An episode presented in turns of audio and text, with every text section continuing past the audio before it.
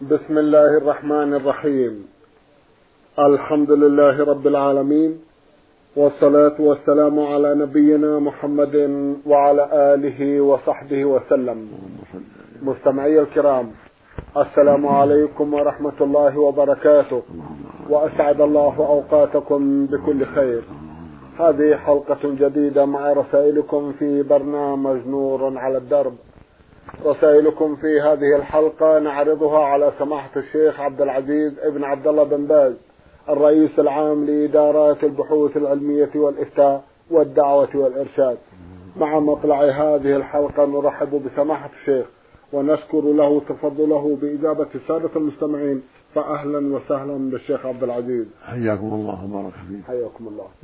أولى رسائل هذه الحلقة رسالة وصلت إلى البرنامج من المستمع محمد ورا بن إبراهيم باري من غينيا كناكري. له جمع من الأسئلة في أحدها يسأل ويقول ما حكم العقيقة؟ بسم الله الرحمن الرحيم. الحمد لله وصلى الله وسلم على رسول الله وعلى آله وأصحابه من اهتدى بهداه. أما بعد فالعقيقة هي الذبيحة التي تذبح عن المولود. في اليوم السابع من ولادته يقال لها عقيقة ويقال لها نسيكة ويسميها بعض الناس تميمة وهي عن الذكر ثنتان وعن أنثى واحدة من الغنم. تجزئه الأضحية يعني جذع ضان أو ثمين معز فما فوق. هذه يقال لها العقيقة؟ وهي سنة مؤكدة. لأن الرسول أمر بها عليه الصلاة والسلام. أمر أن يعق عن الغلام شاتان وعن رجال الشاة. وقال كل غلام مرتهن بعقيدة حقيقة تذبح عنه يوم سابعه ويحلق ويسمى. فالسنة لأبي الطفل أن يذبح عن ولده الصغير اثنتين إذا كان ذكرا وعن الجارية واحدة في اليوم السابع. فإن لم يتيسر ذبحها بعد ذلك في الرابع عشر في الحادي والعشرين كما روى عن عائشة رضي الله عنها أو في غير ذلك. ليس لحد محدود السبع إن تيسر اليوم السابع هو أفضل ويحلق رأس الطفل الذكر ويسمى وإن سمي عند ولادته فلا بأس. قد سمى النبي صلى الله عليه وسلم بعض أولاد الأنصار يوم, يوم الولادة وسمى ابنه إبراهيم يوم الولادة. وإن سمي يوم السابع فكذلك كله سنة. أما العقيقة والحق يكون يوم الشهادة. حق رأس الذكر. أما الأنثى لا. وإذا ذبحها بعد ذلك في بشهر أو شهرين أو سنة أو أكثر كل هذا لا بأس به. والسنة يأكل منها ويطعم صدق منها وإن جمع عليها جيرانه وأقاربه أو أو صدق بها كلها فلا بأس كله طيب. ليس في حد محذور بحمد الله الرسول صلى الله عليه وسلم أمر بها ولم يقل فعلوا بها كذا وكذا فدل على التوسعة. إن أكل منها أو ادخر منها أو أعطى جيرانه أو صدق بها كلها لكن الأفضل يتصدق منها بعض الشيء. وإن وزعها كلها أو جمع الجيران والأقارب عليها والأصدقاء كله طيب. نعم. جزاكم الله خيرا. أيضا يسأل يقول لدينا مسألة خلافية في القبض والإرسال في الصلاة. هناك أدلة على القبض كثيرة. نرجو منكم توضيحا لهذه المسألة. السنة في الصلاة القبض حال القيام. يضع يده اليمنى كفه اليمنى على كفه اليسرى. هذا هو القبض على صدره. لأنه ثبت عن النبي صلى الله عليه وسلم من حديث وائل بن حجر أنه كان يضع يمينه على شماله وكفه اليمنى على كفه اليسرى على صدره. وثبت أيضا من حديث قبيصة بن هلب الطائي عن أبيه معنى ذلك. وفي صحيح البخاري رحمه الله عن سهل بن سعد قال كان الرجل يؤمر فيضع يده اليمنى على الذراع اليسرى في الصلاة. ومعنى في الصلاة يعني حال القيام. كما فسره حديث وائل وحديث قبيصة بن هلب لأن الصلاة لها أحوال. في الركوع يضع يديه على ركبتيه مفرجتي الأصابع هذا السنة.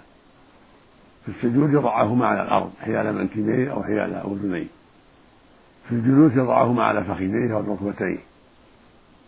فما بقي إلا حال القيام. حال القيام يضعه على صدره ويكون أطرافه على ذراعه الأيسر. أطراف يده اليمنى كف اليمنى على ذراعه الأيسر. كما في حديث سهل. وفي السنن أيضا حديث من حديث طاووس بن كيسان اليماني التابعي الجليل. ما يوافق, ما يوافق ذلك. عن النبي صلى الله عليه وسلم قال أنه كان يضع يده اليمنى على كف اليسرى على صدره في الصلاة. هذا مرسل جيد يوافق الأحاديث الصحيحة المتصلة المرفوعة. أما إرسالها على الجنبين كما يقول يفعله بعض الناس فليس عليه دليل. وإن ذهب إليه بعض المالكية لكن هذا ليس عليه الأفضل تركه. الأفضل تركه والأخذ بما دلت عليه الأحاديث الصحيحة. ولكن لا ينبغي النزاع في هذا والاختلاف والعداوة والشحناء. ينبغي التساهل في هذا والتسامح لأنها سنة. لو أرخى يديه صحت صلاته أو ضمها صحت صلاته. إنما الخلاف في الأفضل والسنة وكثير من إخواننا في أفريقيا يحصل بينهم شحناء بسبب هذا ولا ينبغي ذلك. ينبغي في مثل هذا التسامح والدعوة إلى الخير بالرفق وينصح إخوانه أن يضعوا أيديهم على صدورهم من دون شدة ولا منازعة ولا هجر بل يبين السنة ويدعو إليها بحلم وصبر ورفق وعلى من دعا إلى السنة يستجيب ولا يجوز التقليد. التقليد ما يجوز يقلد زيد ولا عمرو في مخالف خلاف السنة ولو كان عظيما ولو كان مالكا. أو كان أبا حنيفة أو الشافعي أو أحمد لا. طالب العلم لا يقلد. العلماء يأخذ بالدليل. إذا إذا خفي عليه الدليل تبع أهل العلم المعروفين بالسنة والاستقامة. لكن إذا قام الدليل عن الرسول صلى الله عليه وسلم فالواجب والمشروع اتباع ما معه الدليل. سنة في السنة وواجبة في الواجبات. الله يقول فإن تنازعتم في شيء فردوا إلى الله والرسول. إن كنتم تؤمنون بالله واليوم الآخر. ذلك خير وأحسن تأويلا ويقول سبحانه وما اختلفتم فيه من شيء فحكمه إلى الله. ويقول جل وعلا أطيعوا الله وأطيعوا الرسول. ويقول جل وعلا من يطيع الرسول فقد أطاع الله. فأنت مأمور بطاعة الرسول صلى الله عليه وسلم إذا عرفت السنة. والسنة واضحة في هذا. أن تضع يدك اليمنى كفك اليمنى. على كف اليسرى في الصلاة وأنت قائم. قبل الركوع وبعده. قبل الركوع وهكذا بعد الركوع. إذا قمت وأنت واقف بعد الركوع تضع كفك اليمنى على كفك اليسرى على الصدر هذا هو الأفضل وقال جماعة من العلماء على السرة. وقال بعضهم تحت السرة. ولكن ليس عليه دليل صحيح. والحديث يروى عن علي ان في وضعهما تحت السرة ضعيف. والمحفوظ وضعها على الصدر وضع اليدين على الصدر. هذا هو المحفوظ من حديث وائل ومن حديث أبي صالح بن البطاري عن أبيه ومن مرسل طاووس ويؤيده ما رواه البخاري في الصحيح من حديث أبي حازم عن سهل سعد كما تقدم. فنصيحتي لإخواني أن يأخذوا بهذه السنة من دون شدة على الآخرين مع الرفق والحكمة هو التواصي بالسنة. جزاكم الله خيرا. الرسالة التالية وصلت إلى البرنامج من إحدى الأخوات المستمعات تقول سائلة من السودان. تقول عن نفسها أن امرأة والحمد لله ملتزمة بالدين ولوالدة لم يطب لها التزامي بالدين وخاصة الحجاب الشرعي. وقد طلقها أبي منذ فترة وكنت في رعايتها بعد الله عز وجل. وبعد أن تزوجت بأحد الإخوة الملتزمين رفضت والدتي زيارتي إليها. وما زلت بعد ذلك أزورها أنا وزوجي فإذا بها ترفض رفضا باتا مقابلتي عند بيتها. وكتبت لزوجي خطابات فحواها أنها ستعيش في قلق وضيق إذا زارها هو وابنتها فعليها التوقف عن زيارتها لتعيش مطمئنة حسب قولها. فهل في مثل هذه الحالة إذا انقطعت عن زيارة والدتي إرضاء لها أكون عاقة لها؟ علما بأن قلبي يتفطر ألما في مسلك والدتي هذا حيث أنني لم أنقص من حقها شيئا في الطاعة في المعروف. جزاكم الله خيرا. أنت مأجورة ومشكورة وعليك طاعة الله ورسوله. عليك أن تطيع الله ورسوله تطيع, تطيع الله ورسوله في كل شيء ولو غضبت الوالدة أو غير الوالدة. يقول النبي صلى الله عليه وسلم إنما الطاعة بالمعروف. ويقول صلى الله عليه وسلم لا طاعة للمخلوق في معصية الخالق. فالوالدة والوالد والأمير والسلطان والزوجة والزوج كلهم لا يطاعون في معاصي الله. لا أحد يطاع في معاصي الله أبدا. ولكن عليك الدعاء لها بالتوفيق والهداية والصلاح والإحسان إليها إذا كانت محتاجة بالمال والرفق. وإذا كلمتها بالتلفون ورضيت بالكلام فلا بأس. ولا ما, ما ليس عليك إثم. الإثم عليها هي. أما أنت ليس عليك إثم. إذا كنت فعلت ما شرع الله لك من الحجاب وغضبت من أجل الحجاب هذا غلط منها وجهل منها.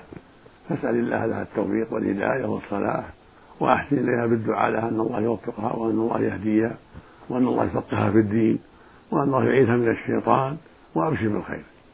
وليس عليك حرج إذا ما زرتيها إذا كانت ترغب ألا تزوريها ولا تؤذيها بالزيارة. وإن, وإن سمحت بالمكالمة التلفونية أو بالمكاتبة فافعلي وإن لم تسمح فلا تفعلي أيضا. وأنت معذورة ومشكورة ومأجورة. وليس على أمك. فاسأل الله لها الهداية وأن الله يسامحها ويعفو عنها. وأبشر بالخير ونسأل الله لأمك الهداية. اللهم نسال الله لأمك الهداية. وأن يوفقها للفقه في الدين. وأن يرزقها البضاعه الصالحة التي ترشدها إلى الخير. جزاكم الله خيرا. رسالة وصلت إلى البرنامج من المستمع علي عبد الجبار يقول ما حكم الوجاهة؟ وهل يصح أن نقول بجاه سيدنا محمد صلى الله عليه وسلم أغفر لي أو اغفر لوالدي وما أشبه ذلك؟ السؤال بالجاه بدعة لا يجوز. ولكن تسأل الله بأسماء الحسنى وصفاته العلى وفي إيمانك وأعمالك الصالحة هذا المشروع. أما أن تقول اللهم إني أسأل بجاه محمد صلى الله عليه وسلم أو بجاه نبينا محمد صلى الله عليه وسلم أو بجاه الأنبياء أو بجاه الصالحين هذا منهي عنه ليس من الوسائل الشرعية. الله يقول جل وعلا ويقول ولله الأسماء الحسنى فادعوه بها. ما قال فادعوه بجاه الأنبياء أو جاه الصالحين. قال ولله الأسماء الحسنى فادعوه بها. فتقول اللهم إني أسألك بأسمائك الحسنى أن تغفر أن ترحمني أن تعلمني العلم النافع أن تفقهني في الدين أن تغنيني عن خلقك. وما أشبه ذلك. اللهم إني أسأل بأنك الرحمن الرحيم بأنك العزيز الحكيم أن تغفر لي وترحمني. اللهم إني أسأل برحمتك وفضلك وإحسانك أن تغفر لي وترحمني. اللهم إني أسألك بأنك الجواد الكريم بأنك العفو الغفور إلى غير هذا.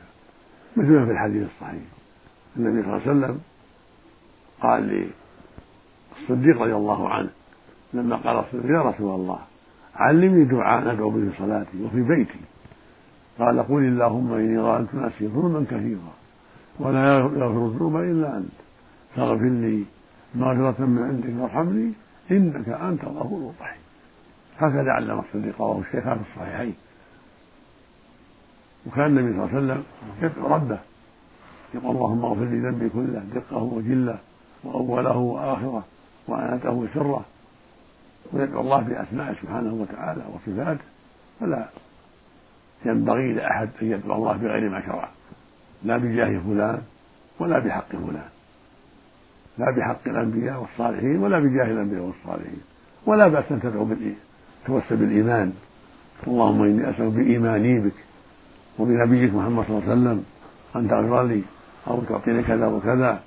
اللهم إني أسألك بمحبتي لك ومحبة نبيك ولعبادك الصالحين أن تغفر لي وترحمني. لا بأس. توسل بالإيمان والمحبة لله ولرسوله. أو بالتوحيد اللهم إني أسألك بأني أشهد أنك أنت الله لا إله إلا أنت كما فعله النبي صلى الله عليه وسلم. أو اللهم إني أسألك بتوحيدي لك وإيماني بك. وهكذا بالأعمال الصالحة الأخرى.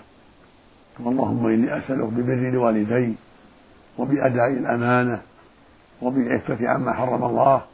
تسأل بأعمالها الطيب كله طيب. أما إني أسأل بجاه فلان هو عمل لله حق فلان هو بعمل لك وله من أسماء الله وصفاته. ولا تسأل به. وقد ثبت في الصحيحين.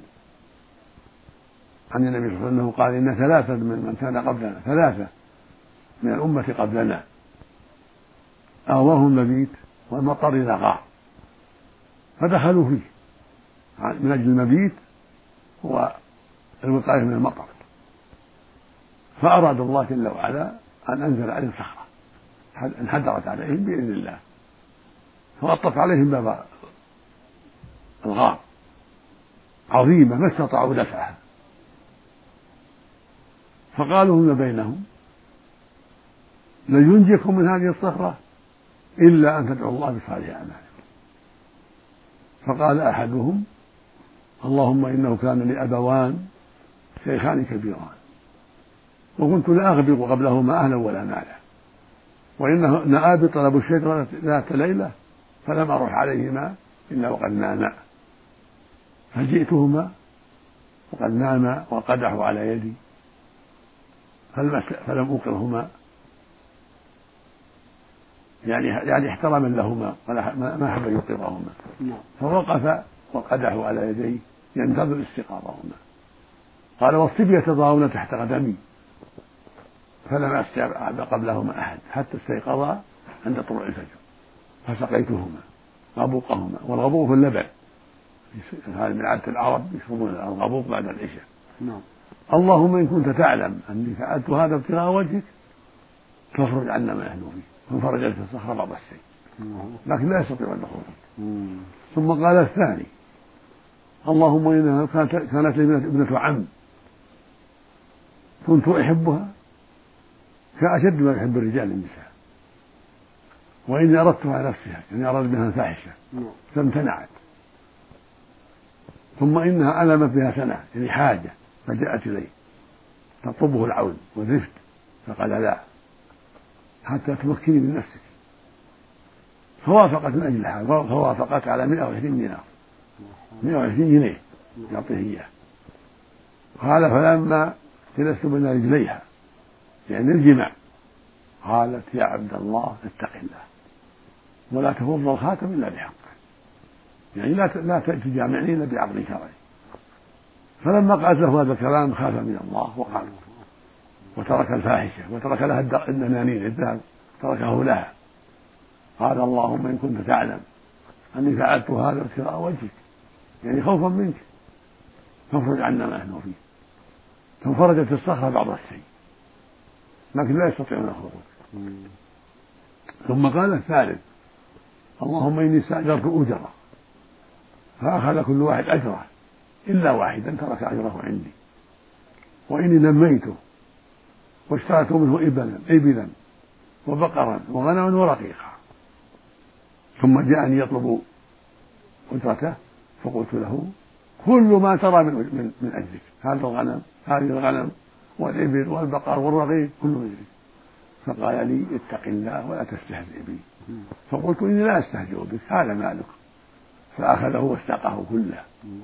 اللهم إن كنت تعلم أني فعلت هذا ابتغاء وجهك فافرج عنا ما فيه فانفرجت الصخرة وخرج. بأسباب توسلهم بهذه الأعمال الصالحات الله جل وعلا قدر سقوط هذا الحجر على من الغار ليتوسلوا هذه الوسائل. وليعلم الناس فضل البر وفضل العفة عن الفواحش وفضل أداء الأمانة حتى يتأسوا بهؤلاء ويستفيدوا من عمل هؤلاء. هذه نعمة من الله فضل من الله. والنبي صلى الله عليه وسلم خبرنا بهذا حتى نستفيد من هذه القصة وأن بر الوالدين والعفة عن الفواحش وأداء الأمانة من أعظم الأسباب في تفريج الكروب وتيسير الأمور. ومن أعظم الأسباب في النجاة من النار. لأن الكربة يوم القيامة أعظم من كربة الدنيا. فالإنسان إذا اتقى الله وابتعد عن محارم الله وأدى ما أوجب الله عليه فهذا من أسباب التفريج في الدنيا والنجاة في الآخرة. كما قال سبحانه ومن يتق الله يجعل له مخرجا. ويرزقه من حيث لا وقال سبحانه من يتق الله يجعل له من أمره يسرا. فأنت يا عبد الله وأنت يا أمة الله تفكرا جميعا في هذه القصة. قصة الثلاثة. واستفيدا من هذه الثلاثة من هذه القصة الفائدة العظيمة.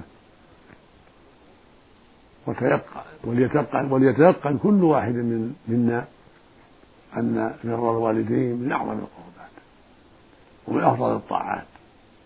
من أسباب تفريج الكروب وتيسير الأمور. وهكذا العفة عما حرم الله عن الزنا والفواحش. من أفضل القربات. ومن أعظم أسباب تيسير الأمور. وتفريج الكروب والنجاة من النار. وهكذا أداء الأمانة. والعناية بالأمانة. وعدم الخيانة. كل ذلك من أسباب تفريج الكروب وتيسير الأمور. ومن أسباب رضا الله سبحانه. من أسباب رضا الله وتيسيره أمرك؟ وإدخالك الجنة وإنجاك من النار نسأل الله لجميع التوفيق والهداية. نعم. جزاكم الله خيرا وبارك في علمكم. رسالة وصلت إلى البرنامج من المستمع عبد الله آدم إسماعيل. يقول فيها وصلت إلى جدة لأداء فريضة الحج. ونويت زيارة المدينة. ومن ثم نحرم من ميقات أهل المدينة إلا أننا لم نتمكن من ذلك بسبب إجراءات رسمية معينة. فسألت إمام مسجدنا في مدينة الحجاج فقال ليس عليك شيء. ثم سألت أحد الناس في منى فقال بل عليك فدية لأنك لم تحرم من لأنك لم تحرم من الميقات. وجهوني جزاكم الله خيرا. إذا قدم الإنسان إلى جدة بنية الذهاب إلى المدينة ثم يحرم من المدينة ولكنه لم يتيسر له ذلك بسبب مرض أو غيره أو أمور رسمية لم لم يحصل له بسببها الذهاب إلى المدينة. فإنه يحرم جدة من محله الذي أنشأ به الإحرام ويكفيه وليس عليه فدية والذي أفتى الفدية غلط ليس عليك فدية لأنك أنشأت الإحرام من جدة. حين أردت جدة حين جاوزت الميقات ما أردت الإحرام من الميقات أردت الإحرام من المدينة أردت الذهاب إلى المدينة وتحرم ميقات المدينة. فأنت معذور لأنك حين منعت من المدينة أنشأت من جديد الإحرام من محلك. فإحرام محلك لا كافي والحمد لله ولا شيء عليه. وهكذا غيره.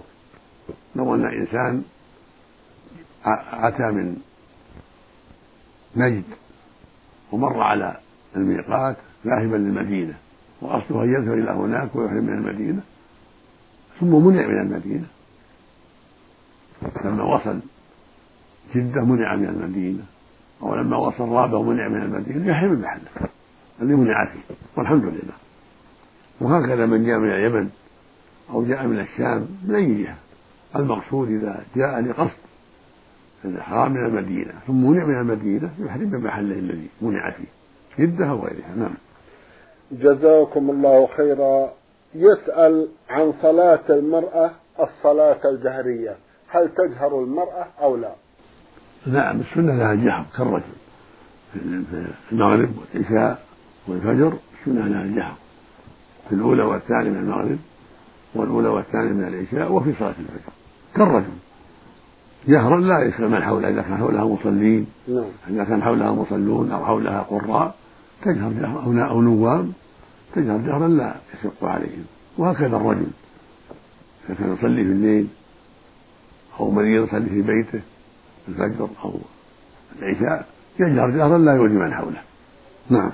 جزاكم الله خيرا. ما حكم دفع الزكاة إلى والدتي ووالدي وأخي وأختي؟ دفع الزكاة للوالدين والأولاد لا يجزي. عند جمهور أهل العلم بل حكاه بعضهم إجماع أهل العلم. أما دفعها للأخ أو الأخت أو العم أو العمة أو الأخوال أو بقية الأقارب فلا بأس. إذا كانوا فقراء إذا كانوا مثل الزكاة. أما الوالدان تنفق عليهما من مالك غير الزكاة. وهكذا أولادك وزوجتك تنفق عليهما من مالك. عليهم من مالك لا من لا من لا من الزكاة. الزكاة لا تدفع للوالدين ولا للزوجة ولا للأولاد. ولكن بقية الأقارب إذا كانوا فقراء من إخوة أو أعمام أو أخوال أو بني عم أو غيرهم لا بأس إذا كانوا فقراء. نعم. صدقة صدقة وصلة. جزاكم الله خيرا. يقول لم نصل إلى مزدلفة إلا بعد منتصف الليل نظرا لتأخر السيارة علينا فما الحكم؟ لا حرج في ذلك. الحمد لله. ولو لم تصلوا إلى آخر الليل الحمد لله. نعم. جزاكم الله خيرا. بعد هذا رسالة وصلت إلى البرنامج من أحد الإخوة المستمعين رمز إلى اسمه بالحروف فا ضاد عين من جمهورية مصر العربية. أخونا قضيته مطولة بعض بعض الشيء ملخصها أنه اضطر إلى الإفطار في رمضان. وهناك من قال إنه يجب عليه القضاء والفدية ومنهم من قال بل يجب عليه القضاء فقط. ويسأل سماحتكم عن الحكم. جزاكم الله خيرا. إذا كان الإفطار بغير الجماع بل بالماء أو بالأكل ونحو ذلك فلا بأس. ليس عليه كفارة بل عليه القضاء إذا كان مضطرا كالمريض أو ما أشبه ذلك يعني اضطر خوف الموت من ظمأ أصابه شدة أصابته أو ما أشبه ذلك إذا كان ضرورة حقيقة وهو صادق يخشى الموت أو يخشى مرضا شديد فهو يفطر وعليه القضاء. أما إن كان عن تساهل فعليه التوبة إلى الله مع القضاء. عليه التوبة مع القضاء. والكفارة لا. كفارة إنما تجب على من جامع زوجته في رمضان. وأما الإفطار بغير الجماع فليس فيه كفارة. لكن الواجب على المؤمن أن يحذر الإفطار بغير عذر شرعي كالمرض والسفر. وليتساهل لأنه عامل لا في أعمال قدر طاقته ولا يكتب ما يجوز الإفطار يعمل قدر الطاقة بعض النهار وسط النهار ربع النهار وثلث الليل يعمل بقدر طاقته ولا يفطر من أجل العمل. المقصود أنه إذا كان ضرورة اضطر شيء اضطر خوفا من الموت أو من مرض شديد فله الإفطار ولا سيما إذا سأل الأطباء عن المرض إن كان هناك شيء يخشى منه أو عرف أن مرضه يضره الصوم معه فإنه الله يقول ومن كان مريضا أو على سفر فعدة من أيام أخرى. لكن مرض ميت عرف أنه يضره الصوم أو ضروري ضرورة مثل بينقذ إنسان سقط في بئر أو في بحر ولا يمكن ينقذه إلا بالإفطار ما يستطيع ينقذه وهو قائم. فأفطر لأجل ضرورة إنقاذ إنسان من بحر أو نهر أو بئر فهو يفطر ومشكور على إنقاذه أخاه ولكن عليه قضاء اليوم فقط وليس عليه كفارة نعم. جزاكم الله خيرا. أيضا يقول إن هناك أحد الأشخاص يسكن معنا لكنه لا يصلي بينما جميع الإخوة يصلون. كيف نتصرف؟ جزاكم الله خيرا. عليكم أن تنصحوه وتوجهوه إلى الخير. وتعلموه أن الصلاة عمود الإسلام وأنها ركن أعظم من أركان الدين بعد بعد الشهادتين. هي أعظم أركان الإسلام بعد الشهادتين وهي عمود الإسلام وهي الفارقة بين الكفر والإسلام. فعليكم أن تعلموه وتنصحوه وتوجهوه إلى الخير ولا تملوا حتى يهديه الله على أيديكم ولكم مثل أجره إذا هداه الله على أيديكم. فإن أبى وأصر يرفع بأمره إلى المحكمة أو إلى الإمارة حتى تسوقه المحكمة أو إلى هيئة الأمر والنهي إذا كان في البلد هيئة حتى يلزموه ويؤدبوه. فإن تاب وإلا وجب قتله أو الدفع المحكمة. لأن هذا لا يجوز التساهل معه. إن كنت في بلد إسلامي في محكمة شرعية. أما إذا كنت في بلد كافرة فوجهوه وانصحوه فقط. عليكم بنصيحته والاجتهاد في نصيحته. وتوجيهه إلى الخير وابشروا بالخير. ولكم مثل أجره إذا هداه الله على أيديكم. نعم. جزاكم الله خيرا. سماحة الشيخ في ختام هذا اللقاء أتوجه لكم بالشكر الجزيل بعد شكر الله سبحانه وتعالى على تفضلكم بإجابة السادة المستمعين. وآمل أن يتجدد اللقاء وأنتم على خير. نرجو ذلك. مستمعي الكرام كان لقاؤنا في هذه الحلقة مع سماحة الشيخ عبد العزيز ابن عبد الله بن باز. الرئيس العام لإدارات البحوث العلمية والإفتاء والدعوة والإرشاد. شكرا لسماحته. وأنتم يا مستمعي الكرام شكرا لحسن متابعتكم. وإلى الملتقى. وسلام الله عليكم ورحمته وبركاته.